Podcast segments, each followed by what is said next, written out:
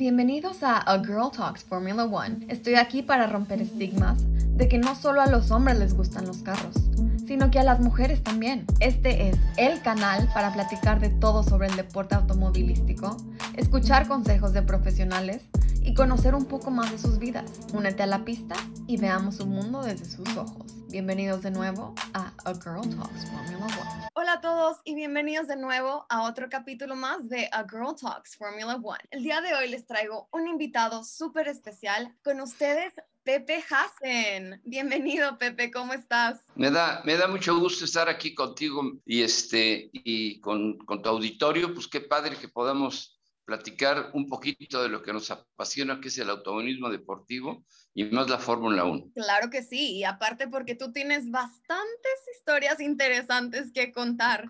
Has hecho lo que es literalmente un poquito de todo en el deporte automovilístico, desde banderero hasta liderar con grandes categorías. Cuéntanos, Pepe, ¿cómo empezó tu pasión por este deporte? Jugando con carritos en la banqueta de, de, la casa, con los, con los vecinos, que aún sigo, sigo conservando la amistad con todos los amigos, un gran grupo que formamos un club en aquellos años que se llamaba Club Sotero Prieto. Vivíamos allá a un lado de la colonia Lindavista y pues nos nació la, la locura de hacer carreritas de cochecitos y luego nos tirábamos en avalanchas por las por las grandes bajadas ahí de, de Chapultepec, que nos íbamos, nos íbamos como podíamos o corríamos carreras de bicicletas, pero todo era relacionado con las carreras. Claro, y por lo que me contaste igual, ustedes de cierta manera construían sus propias bicis, ¿no? Y las arreglaban y todo esto. Pues más que nada, más que construirlas, las arreglábamos. Claro. Sí, realmente es, les cambiábamos los sprockets, le cambiábamos todo para que eh, jalara más, le poníamos llanta más chica de la, atrás o le buscábamos la manera de que de ser más rápidos que todos los demás y este y era muy divertido. No eran carreras, no eran bicicletas de carreras, sino que eran bicicletas de turismo que nosotros adaptábamos para hacer carreras. Perfecto. Y bueno, vamos a empezar un poco con tu trayectoria desde el principio, ya que has estado en varios tipos de categorías diferentes y tuviste la oportunidad de ser el presidente del Rally Automóvil Club, ¿cierto? Correcto. Así como también iniciaste el Campeonato Nacional de Resistencia, en donde se llevaban carreras desde 3 hasta 24 horas. Correcto. Cuéntanos un poquito de esta experiencia. El Rally Automóvil Club para mí fue un, un gran un gran logro y un gran inicio porque yo, yo tengo una formación de parte del lado del realismo.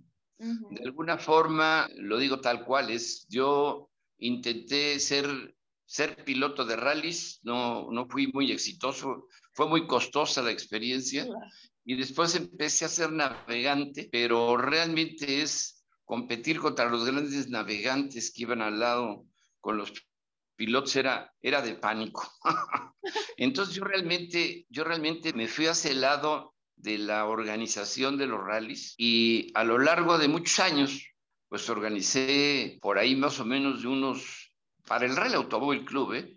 he de haber organizado unos 14 o 15 rallies de nivel nacional. De esos 14, 15 rallies, entre ellos el Rally Acapulco, el Mil Rally, estaba el Rally de la Medianoche y el Rally Montañas. Y esos rallies que eran del club, pues allí estábamos. Y desde aquel entonces en, por allá, cuando yo andaba en los 25 años, por ahí más o menos, pues traíamos siempre el gusanito de ver cómo podíamos hacer para traer a México el Campeonato Mundial de Rallys. Y junto con Julián Abed, sigue siendo muy buen amigo mío, con él empezamos a luchar, pero afortunadamente por ahí los Uberville se adelantaron y ya tenemos un WRC en México, allá en León, Guanajuato, maravilloso, que ahora por la pandemia se ha tenido que ir suspendiendo estos dos últimos años. No, más bien es, se suspendió este año, porque el 20 hubo rally, aunque no, no, no hizo sus tres etapas, pero sí, sí lo hubo. Así, dentro de los rallies pues, está tu, el, de ustedes el Rally Maya, que es un rally histórico que tienen por allá en Cancún y que está a punto de llegar a, a realizarlo. Benjamín de la Peña hace una chamba muy buena y realmente es un, es un gran embajador de, del automovilismo de colección y deportivo. Ya estamos chambeándole y haciéndole todo para que para que todos los rallies que, se puedan hacer en México se hagan. Y, y, mira, esta experiencia que yo tuve de ser presidente del Rally Automóvil Club fue muy interesante. Al parejo que el Rally Automóvil Club de alguna manera a Julián Abed le gustaban los rallies. Entonces algún día me dijo, ya siendo presidente del RAC, me dijo, oye, ¿por qué no le, no le organizamos a mi hermano para todos los pilotos aquí de la ciudad y de la República un campeonato de resistencia? Y de ahí salió el gusanito para hacer el campeonato de resistencia. Pero yo me llevé una gran sorpresa cuando yo me senté a platicar con José Abed y me dijo, pues mira, realmente si quiero organizar carreras y así como tú lo estás planeando, puede ser muy interesante, carreras de larga duración. Ahí, ahí fuimos, fue cuando él, o sea, José Abed me dijo en su oficina sentado, me dice, mira, yo quiero hacer las carreras de resistencia, yo tengo aquí atrás una iglesia y cómo suenan las campanas. Este, yo tengo ya la idea y el compromiso con la Federación Internacional de Automovilismo de traer la Fórmula 1 a México por segunda, por segunda ocasión. Entonces, yo quiero... te quería preguntar, cuéntanos de esta experiencia, por favor. En ese, en ese momento, cuando nace el campeonato de resistencia, que era el CAR, CAR, y yo después lo fui bautizando como carreras, este, era el campeonato Aristos de Resistencia. Arrancábamos única y exclusivamente en el Autódromo de México, pues arrancábamos tantos coches como cabían en la pista, mira. Teníamos una categoría que era, que era una de promoción que decía no corras en las calles, ven al Autódromo Hermano Rodríguez y, este, y te regalamos tu roll bar, tu overol, tu extinguidor, tu casco. Tú ven con tu coche, que sea cuatro cilindros, y te regalamos todo esto. Y con el apoyo de un gran amigo del automovilismo, Aarón Ponce, que ya murió y que en paz descanse, él estaba ahí, que él era un, agente que hacía rolbares y mofles y N número de cosas. Entonces estaba con su equipo ahí esperando a ver si llegaba un Bocho, un Renault, un Datsun, algo que llegara y le doblaban los tubos, le hacían todo, le preparaban todo y vámonos, ¿no? Ya este, uno más a la pista y los ponemos a correr. Y en aquel entonces, con la Federación Mexicana, pues ahí estaban para sacar licencias, ver que tenía aptitudes para ser piloto.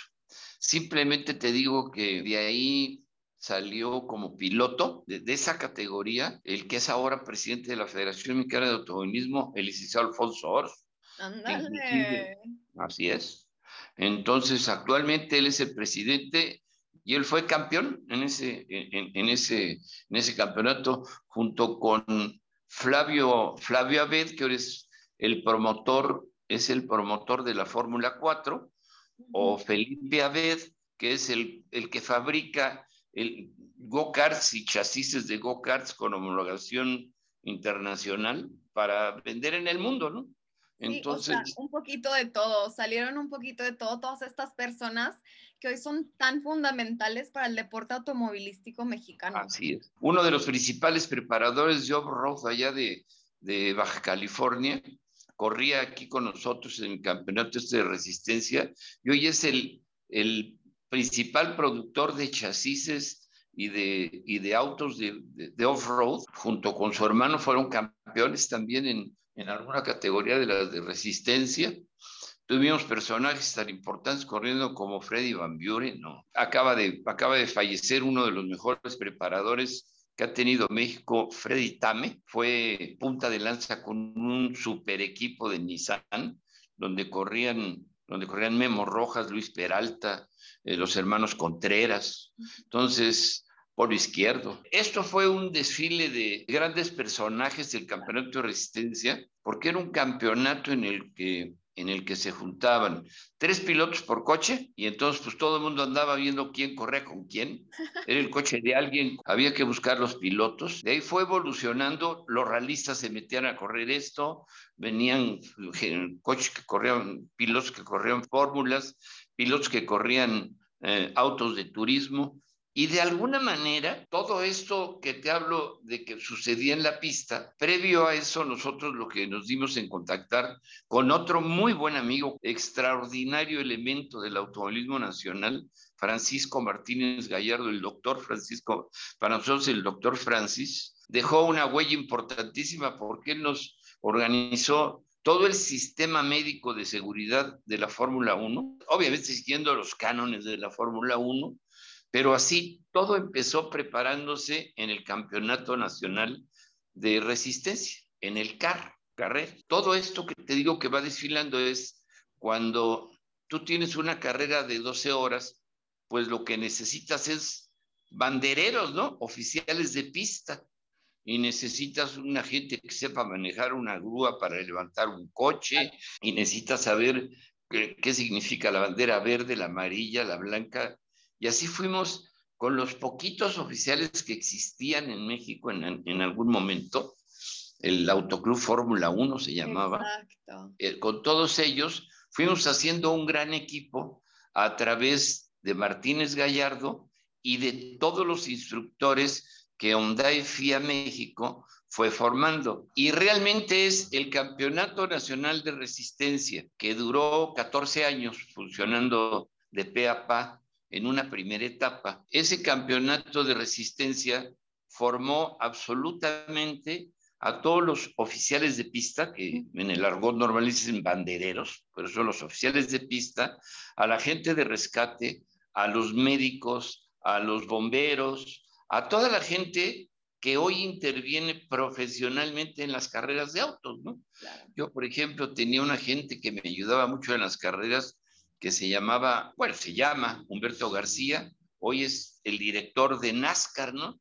Y, este, y así vas viendo que mucha gente que estuvo conmigo, pues se fue, se fue a, a diferentes áreas, quien me manejaba la prensa se fue a trabajar con Michelle Jourdain. Sí, de hecho tuve aquí a Pato Jourdain en, en el podcast, tuve igual a, a, un miembro del Autoclub de la Fórmula 1, tuve a Pavel Fernández, que ahorita ah el director de la Torre de Control en, la NASCAR. Entonces sí, he tenido bastante gente que justamente salió del Autoclub Fórmula 1. Así es. Ha formado a todos estos entes igual básicos del deporte automovilístico mexicano. Ahora, todo esto recaía en dos grandes instituciones. Pensemos que la Federación Mexicana de Automovilismo se se forma en base a, ocho comisiones nacionales, desde que es los de off-road, lo que es el cartismo, lo que es, lo que es el automovilismo de pista, lo que es los rallies, lo que es los autos de colección. Por ahí vas a encontrarte ahora en el Rally Maya Enrique Vila, que es el presidente de la Comisión Nacional Vintage, un gran personaje del, del automovilismo de colección. Todo esto que recae sobre la Federación Mexicana de Automovilismo es respaldado al 100% en, a nivel internacional por ONDAI, que es la Organización Mexicana del Deporte Internacional. De alguna manera, todo el mundo se fue empujando uno al otro. El campeonato de aquella segunda temporada de Fórmula 1 en México nos dio el primer año la mejor organización, allá en el 86 y realmente el campeonato de resistencia empezó en 84, tuvimos dos años para preparar a la gente, la gente se preparó muy bien, todo salió perfectamente bien y, y los tuvimos desde 86 hasta 1995. Pues fueron siete años, de, fueron siete años que, que hicimos por ahí. Y luego, luego ahí empezaron los prototipos, los prototipos donde estaba corriendo Michael Schumacher Sí, correcto. De hecho, ah. justamente en uno de esos años de la Fórmula 1, no estoy muy segura en cuál, tengo un tío, Armando Manotú, que justo fue el entretenimiento de la Fórmula 1 en tractocamiones. Así es, así es. es sí, Armando allá eh, es un buen regio. Sí. Yo lo sigo viendo, ¿eh? Cuando voy a Monterrey los veo. Muy buena gente, la verdad. Ahora les da por andar en moto a todos ellos. Andan haciendo sus rodadas. Son extremos. Son extremos. Oye, Pepe, y cuéntame, tú igual lanzaste el programa de karting que prepara a los pilotos para ir a la Fórmula 1. ¿Cómo surgió esta idea? Pues mira, yo creo que realmente a mí me tocó comandar, ya siendo presidente de la Federación Mexicana de Automovilismo, un campeonato. No es que fuera un campeonato, sino que realmente es fue una escuela. Y esta escuela nace porque al presidente Felipe Calderón y al presidente de la CONADE decían que, que, así el automovilismo tenía que tener algo de base, ¿no? Yo insistía mucho en todo eso como presidente de la federación y algún día me llega un telefonazo, estando yo en Acapulco, pues que mañana te reciben para platicar del, del proyecto este que presentaste. Dije, híjole, mano, pero si no, no, no lo presenté, te lo platiqué. Dice, pero lo que pasa es que a mí me lo hicieron ya, yo ya lo presenté. Y entonces dije, wow. Entonces empezó a caminar el proyecto y de, estuvimos en Los Pinos, hubo una, no muy larga charla, pero muy interesante de 100% de apoyo. Y realmente yo lo que le decía, para que esto sea bueno, tiene que ser una escuela, tiene que ser una escuela donde para todos sea parejo, que sea el mismo cart para todos y yo tendría que buscar una opción para poder comprar carts. Yo tengo un tráiler donde los puedo transportar, tener un solo, un, solo núcleo de preparador, no que cada papá lleve un preparador. A mí me entregan al niño un jueves en la tarde y yo se lo regreso el domingo en la tarde. Y este, obviamente los papás viajaban con los niños, se quedaban allá, iban a los eventos, iban a todo, pero los niños recibían capacitación de cómo hablar en público, cómo, cómo trazar una curva. Teníamos pilotos de karts y pilotos de autos que los iban guiando de, de, qué era todo lo que tenían que hacer, pero lo más importante es que teníamos un instructor de mecánica, porque no hay piloto que si no sabes cómo apretarle una tuerca, bueno que seas, el que no sabe poner a punto, pues no, no llega a ningún lado. Y Mexicano rumbo a la Fórmula 1 tuvo la fortuna de existir, tuvo la desgracia de que fue en el tercer año del presidente Calderón y ya realmente saliendo el presidente Calderón, el programa empezó a dejar de recibir recursos. Sí recibió los recursos para poder comprar unos go-karts, sí recibió los recursos para poder hacer barato para los papás el karting y todos los niños andaban con un overall igual, tenían su overall de entrenamiento, overall de carrera, tenían que estar 100% presentables. Y siempre eh, los enseñamos a tener una sonrisa, aunque les hubiera ido mal. había que saber perder para saber ganar. Yo me acuerdo que teníamos un instructor de nombre Ricardo Celaya, que los hacía sentarse en el suelo y les decía, cierra los ojos, imagínate la pista, ahora estira tus manos, toma el volante con tus manos, cuál es tu acelerador y cuál es tu freno, ¿no? Entonces ya, te, ya, ya tienes en tu cabeza la pista, sí, ya sientes tu volante, tu acelerador, sí, bueno, pues ahora es acércate a la salida y tú me dices a qué horas arrancas. O sea, los niños empezaban a manejar el circuito este, con los ojitos cerrados y con, la, con, con nada en las manos ni nada en los pies y decían es, ya me lo aprendí, ya me lo sé. yo, es que se me olvida esta parte del circuito.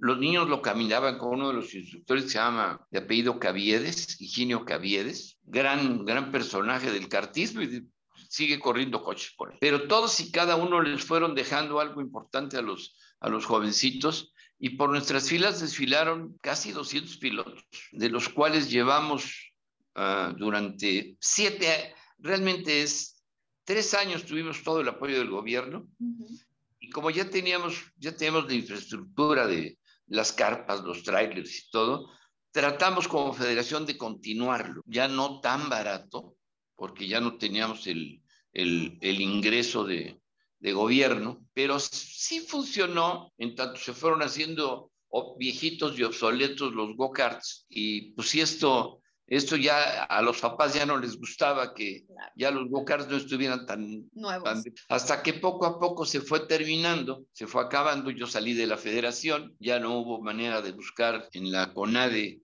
los recursos y para colmo de males, el gobierno, la administración anterior, elimina a la, CONA, a la CODEME, la Mexicana del Deporte. Correcto. Entonces ya no hubo manera de pedir recursos para esto de los jovencitos corredores.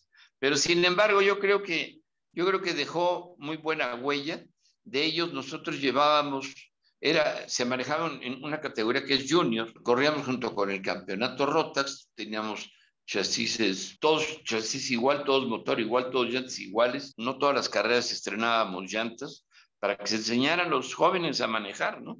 Y si nos llovía, intentábamos que salieran a, a, manejar con llantas lisas en agua para que para que aprendieran y pues sí nos llovía y sí nos pasaba de todo. ¿eh? Y este, en alguna ocasión en una carrera en Tlaxcala, este, Tlaxcala, dices, pues, ¿cuánto, cuánto frío puede hacer en Tlaxcala, ¿no? A los, a los mecánicos dejaron formaditos los karts abajo de las carpas cerrados y cayó tal helada y estos no les abrieron los radiadores que los motores, los motores de los 26 karts tronaron, se rompieron. Por el frío. Por el frío.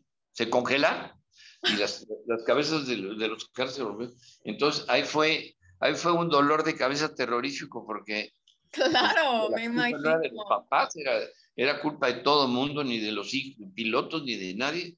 Y tuvimos que empezar a buscar el apoyo de todo el mundo, que ahí nos apoyó muchísimo Alejandro Herrera, Roberto Elizondo de Monterrey, muy amigos de, de, del tío Manatú, y nos apoyaron muchísimo. Y de ahí volvió a levantar un poquitito mexicano. Uh -huh. Y mexicano realmente duró prácticamente nueve años funcionando. De esos nueve años, llevamos cada año mínimo a un piloto al, a, a, la final mundial de Rotax de mexicano rumbo a la Fórmula 1. Hubo ocasiones, llegamos, llegamos a llevar dos, porque el piloto de mexicano, o los pilotos de mexicano ganaban mexicano que les daba el derecho directo a un asiento a la, al, al mundial, y los pilotos de mexicano les ganaban a los demás de la junior. Hay una gran final nacional de Rotax, en la cual se disputan un asiento por cada categoría okay. y, y, los campeones de cada categoría este, se van al mundial y siempre van un promedio de siete, ocho pilotos mexicanos, nueve. Y pues era muy, e, era muy divertido el, el poder acompañarlos que a Valencia o a Portugal o claro. a algún lado para, para ver a nuestros mexicanos. Mira, por decirte, mexicanos, mexicanos importantes que fueron a finales mundiales de Rotax, un montón. Pero, pero sí, de veras, o sea, es, pero pues realmente es, es, la vida ha ido pasando y, y, mexicano dejó una huella. Pero lo más curioso que cuando hicimos la conferencia para presentar Mexicano rumbo a la Fórmula 1 en la CONADE, un día antes anunció Checo Pérez su ingreso a la Fórmula 1. De alguna manera fue el empujón. También claro. el, piloto, el, el, piloto regiomontano también Esteban anunció. Gutiérrez. Esteban Gutiérrez, y Esteban Gutiérrez fue el padrino de Mexicano rumbo a la Fórmula 1. Él la presentó, él hizo todo, y de esa forma, pues, él, él muchas, muchas carreras que fuimos a Monterrey, él estaba ahí y les ayudaba a los jovencitos a, a irle entendiendo a las curvas. Pero pues encontramos de todo, ¿no? Gente que era muy habilidosa. Claro. Eh, como piloto, había chavos que eran extraordinariamente buenos con la mecánica y otros que no le atinaban. eso, fue, eso, eso fue mexicano. Como fue todo, una, un poquito una, de todo. Fue una escuela una escuela. Claro, y es que siento que justamente ese es un problema que afrontamos en México. El talento lo hay, pero como en todas las áreas hacen falta los recursos, yo siento. Ahorita igual, esta noticia de que Pato Howard va a tener su testing para McLaren al final de la temporada, eso es algo bastante emocionante. Imagínate tener a otro mexicano en la Fórmula 1 corriendo junto con Checo Pérez. ¿Tú qué piensas? Exacto, Changuito. Aparte, él empezó a correr con nosotros, yo creo que cuando tenía cinco años, seis, Ay. allá en Monterrey. Sí. De chamaquito. Y corría las carreras callejeras y corría en las marcas que fuera. Y luego se pegó mucho a lo de, a, a lo de Rotax. Y luego el papá se lo empezó a llevar, con el apoyo del abuelo, se lo empezó a llevar a, a correr Estados Unidos. Pues ahí tienen la muestra. Es, es un niño con un papá que tuvo los recursos con una familia que pudo llevarlo a, a, preparar a los mejores lugares, le está dando de maravilla, ¿no? 100%, 100%. En IndyCar, la verdad es que pues es de las figuras más importantes ahorita. Gracias a él está poniendo el nombre de México en alto. Esperemos que todo este tipo de cosas... Y de McLaren. Y de McLaren, obvio. Uno de los... Exacto. Me imagino que es tu equipo favorito. Fíjate que no, no es mi equipo favorito porque yo le traigo, yo le traigo mucho coraje. Yo creo que a, yo creo que a Checo Pérez lo trataron muy mal. Es Eran otras en La época que Checo Pérez, este, hay un dicho mexicano muy, muy importante que dice, cuando el pobre tiene para carne es vigilia. Y cuando Checo llegó a un gran equipo que era McLaren, McLaren se fue al hoyo. McLaren se fue al hoyo, no Checo llevó al hoyo a McLaren. Y eso perjudicó o retrasó el desarrollo de Checo en, en la Fórmula 1. Darle gracias a Dios que hoy está en un, en un maravilloso equipo, que, que ahí van, ¿no? O sea, pueden pelear. Ah, yo creo que ha tenido una actuación muy errática, pero todo lo demás ha, ha, luchado para estar, ¿no? Ahora que si ellos necesitan que esté en tercer lugar, pues pues sí, ah, ojalá, que le gane a Botas, ¿no? Ojalá, ojalá, otra vez. Va a poder, va a poder, va a poder, va a poder, pero yo este... También creo, yo también lo creo, solo siento que le hace falta acostumbrarse un poquito más a este carro nuevo, que como todo mundo sabe, Red Bull es de los carros más difíciles de manejar, si no es que el más difícil. Y volviendo un poquito a lo de McLaren, fíjate que sí a Checo Pérez le tocó una mala etapa, pero desde que Zach Brown llegó a la dirección de McLaren, este equipo ha cambiado radicalmente. O sea, radical. Ha ido para arriba. Zach Brown ha demostrado que es justamente lo que este equipo necesitaba para poder salir adelante. Y es. Es de los directivos que más admiro en la Fórmula 1 porque me encanta su sencillez, cómo trata de hacer que todo el equipo sea como una familia todos son iguales, aquí no hay que el piloto es más que el ingeniero y eso es algo que a mí personalmente admiro de este equipo. Sí, realmente McLaren ha hecho mucho por, por regresar a la cima, pero junto, junto con McLaren, pues no podemos dejar a un lado a Honda. Eh, Honda ya se, ya se metió con Red Bull y, y, y lo está haciendo muy bien. Tenemos a Ferrari que ya empezó a, a, a buscarle para adelante y de ahí está mejorando. yo entiendo que hay equipos A y equipos B. O a lo mejor unos de arribita y otros de bajito, para no, no decirle tan feo, pero yo, por ejemplo, yo le veo, yo le veo muchas posibilidades 100% a McLaren y con, con esta presentación que acaban de hacer de, de sus nuevas ideas ahora para, para Mónaco va, va, a ser algo, algo, algo hermoso, hermoso. Deberían de este dejarlo así, deberían de dejarlo así. Alfa Tauri tiene, tiene como soporte pues, a, su, a su sponsor y, y es un segundo equipo. Van muy bien los, los, los, dos pilotos, por eso es que Checo tiene que aplicarse, ¿no?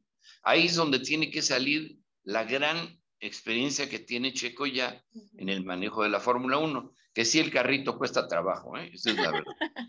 Oye, Alfa Romeo, todos, todos los equipos han progresado. todos, Williams, yo estoy impresionada con lo relativamente bien que le está yendo a George Russell esta temporada. Así es. y este joven, Mazapano, como le dicen, Mazapín. Ay, pobrecito. No le atina, no le atina algo bueno, pero ya aprenderá. Exacto, porque te voy a decir algo. Justamente igual empezó así Lance Stroll y todo el mundo decía que estaba en la Fórmula 1 solamente por el dinero de su papá.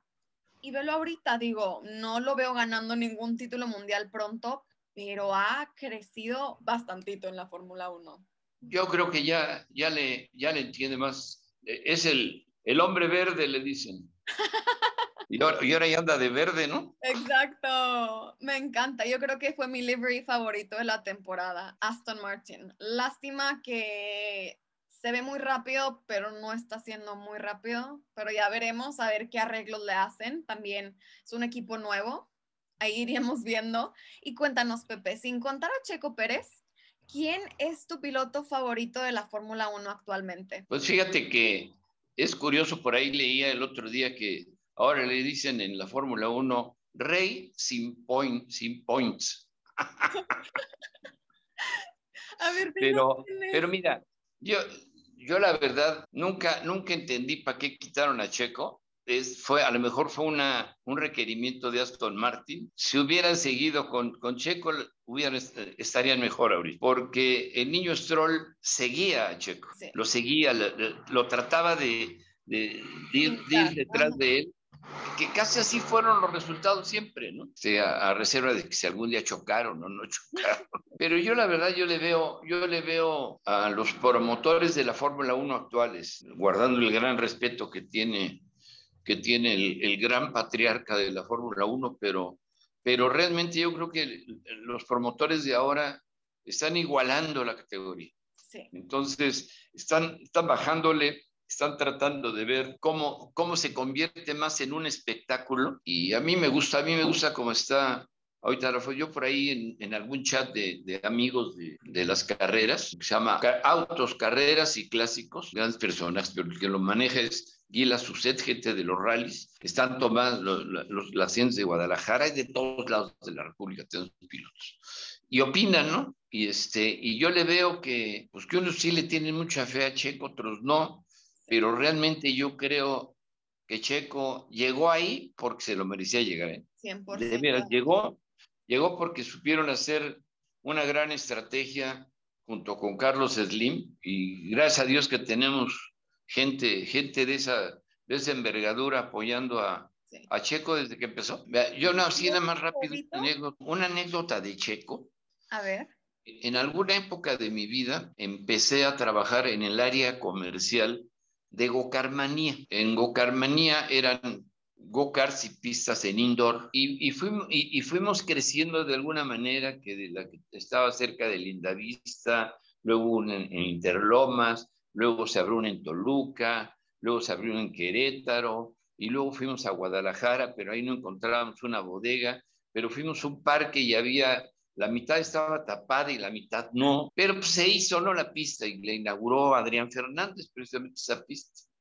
Y algún día en la mañana pues, había que probar los carros, que todos jalaran, pero yo estaba en una junta ahí con la, el papá de Checo, era el que administraba para Gocarmaní esa pista, y de repente pues, escucho que estaba un Gocar dando vueltas, dije, pues, ¿quién no puede manejar si aquí están todos los los mecánicos, ¿no? Y era, era Checo, que con una almohada, chiquititito, ¿eh? con una almohada en uno de los carros grandotes, se salió a dar vueltas en un go-kart, en un go-kart grande, ¿no? Pues digo, grande de tamaño, pero pues no dejaban de ser motores honditas chiquillos, ¿no? Pero me dio mucho, mucho gusto porque después, años después, pues él él viene a correr ya los Shifter 125 en un evento que se llamaba Reto Telmix, en el cual él, él logra llamar la atención 100% de Carlos Slim y es cuando empieza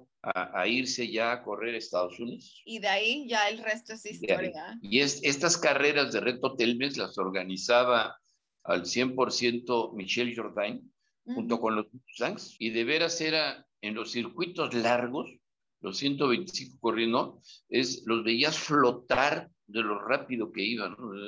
Qué barbaridad. Me acuerdo que con Reto Telmex, yo les hacía todo lo que era la inspección técnica y el pesaje y toda la cosa.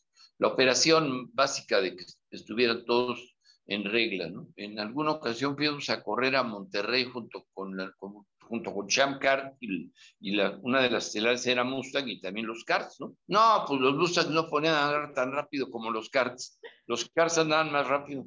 Oye, Pepe, mi última pregunta, bueno, tengo unas dos preguntas para ti. ¿Quién es tu piloto favorito actual de la Fórmula 1? Mi piloto favorito es Hamilton. Ok. Hoy. Pero sin embargo, estoy muy coche. Claro, como mexicanos, 100%. Nunca le atino a las, a las quinielas que tengo con mis amigos porque yo lo pongo, yo lo pongo muy adelante. Yo también, yo también. De hecho, lo coloqué tercer lugar en Mónaco. Esperemos que así sea. Ya veremos porque hay, que, hay, que hay que, calificar muy bien en Mónaco. Sí. Ahí, de ahí depende todo el resultado de la carrera. Sí. 100%. Y pues Checo es bueno para estos circuitos callejeros, entonces pues ya veremos cómo le va. Y mi previo entrevistado, que es amigo tuyo, Juan Carlos Casco te tiene una pregunta. ¿Cuál ha sido su momento más feliz dentro de toda esta carrera que lleva en el automovilismo? Uy, mira, Juan Carlos Casco, te lo voy a decir rápido. Es así como, como él me dice que soy su papá de las carreras. No, él es, él es un gran hijo, un gran, un, un gran personaje del automovilismo, del automovilismo nacional e internacional. Hoy está, hoy está colocado y rankeado en un lugar muy importante, ya, ya puede ser, ya, ya es clear of the course de las carreras. entonces, ya puede ser un comisario internacional, ya puede, ya puede hacer lo que quiera, porque él se formó muy bien en las carreras, empezó siendo oficial de pista, fue mi director de carrera, ah, me, me ha hecho cronometrajes.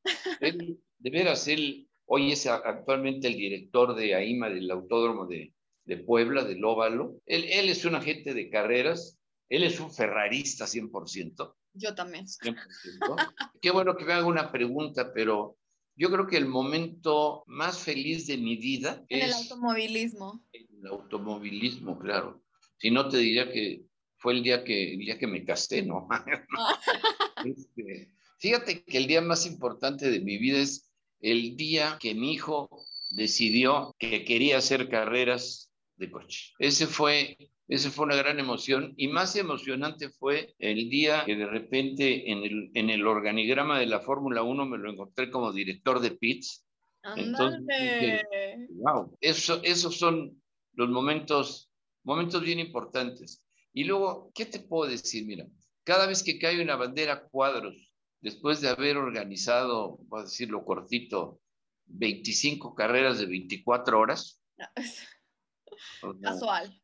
Y cae, cae, la, cae la bandera cuadros y termina la carrera, sientes una satisfacción grandísima porque es muy bonito. Porque después de aquella temporada de, de, carreras de 24 horas que te dije que fueron 14 años, vino otra temporada de 10 años con un, con un corte de 10 años, que fue cuando mi hijo vino conmigo ya a empezar a, a manejar esto de las carreras. Ese fue, esa fue una gran una gran satisfacción. Tuve en, ese, en esa segunda temporada un gran apoyo de Volkswagen, convirtió en un campeonato interesantísimo. Y yo creo que el anterior era, e, e, era, e, era, o sea, siempre fueron muy buenos. Hoy actualmente el campeonato de resistencia fue sustituido o, tomó parte el, el, campeonato de Ramón Osorio, que se hace aquí en el Autódromo de la Ciudad de México. Hoy están saliendo algunas pistas, pero lo que sí te puedo decir es cuando tú tienes la oportunidad de hacer carreras en el Autódromo Hermano Rodríguez, este, la participación de los pilotos está garantizada. ¿Por qué está garantizada? Porque es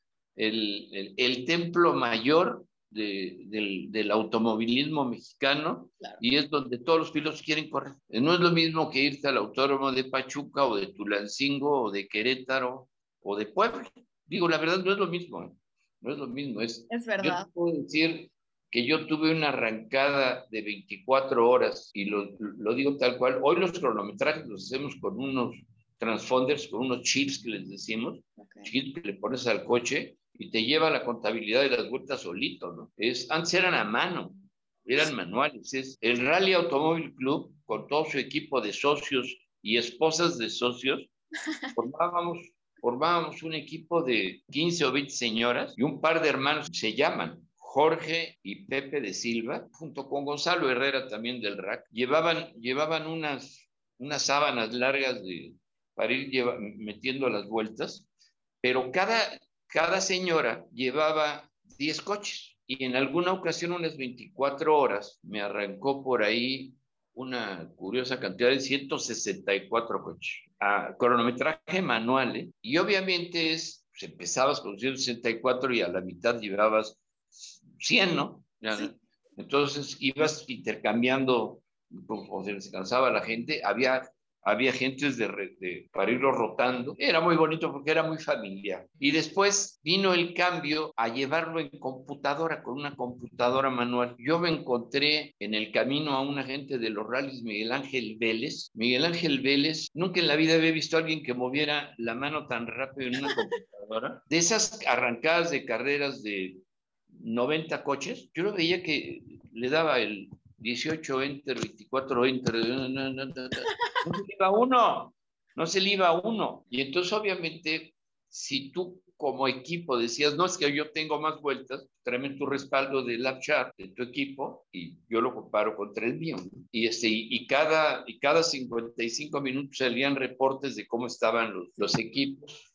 Hoy, hoy por hoy es más fácil, mucho más fácil. Mucho, mucho más fácil. Hay un, hay un zar, un de la cuestión del cronometraje, aunque todos tengamos equipos de crono. Raúl Montes de Oca de Puebla, él fue el precursor de, de, este crono con AMD, una empresa holandesa, y, y muy bonito, muy bonito. Muchísimas gracias por habernos compartido todas estas historias, Pepe. La verdad es que me encanta ir viendo cómo ha evolucionado el deporte automovilístico y lo más padre es que yo creo que a ti te ha tocado ver esta evolución. Me encantaron todas las historias. Muchísimas gracias una vez más por haber aceptado la invitación y para mí fue un honor tenerte en este podcast. No, hombre, mil, mil gracias por, por considerarme Gracias por hacer lo que haces y, sigámoslo haciendo porque es divertidísimo. Divertidísimo. Y muchísimas gracias igual a todos ustedes por haber llegado al final de esta entrevista. Nos vemos otra vez en dos semanas con otro capítulo más en A Girl Talks Formula One. Hasta la próxima. Hasta la próxima, gracias. Muchas gracias por haber formado parte de esta carrera con nosotros y haber llegado al final de la entrevista. Nos vemos en el próximo episodio o en nuestras redes sociales de Instagram y YouTube, A Girl Talks Formula One. Hasta la próxima.